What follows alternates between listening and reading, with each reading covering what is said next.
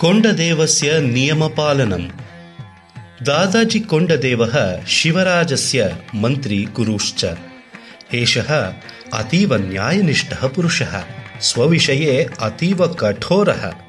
किन्तु अन्येषां विषये अतीव मृदुः। एकदा कोण्डदेवः राजोद्यानं प्रति गच्छति स्म। तत्र सर्वे वृक्षाः अपि फलभरिताः आसन् स्वराज्यविषये चिन्तयन् कोण्डदेवः अजानन्नेव एकं फलं स्वीकृतवान्। खादितुम् उद्युक्तः च। तत्क्षणे एव तस्य विवेकः जागरितः। सः चिन्तितवान्। किमहं दण्डार्हः इति।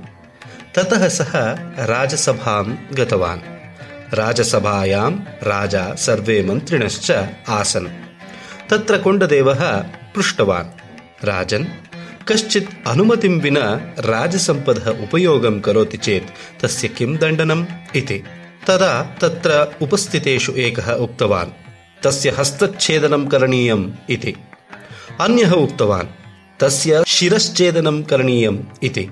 अन्ते राजा उक्तवान् हस्तच्छेदः एव उचितः दण्डः इति। तर्हि मम दक्षिणहस्तं छेदयन्तु इति गाम्भीर्येण उक्तवान् कोण्डदेवः किमर्थम् इति आश्चर्येण पृष्टवान् राजा। अनुमतिं विना भवतः उद्याने स्थितं फलम् अहं खादितवान्। अतः इति उक्तवान् कोण्डदेवः।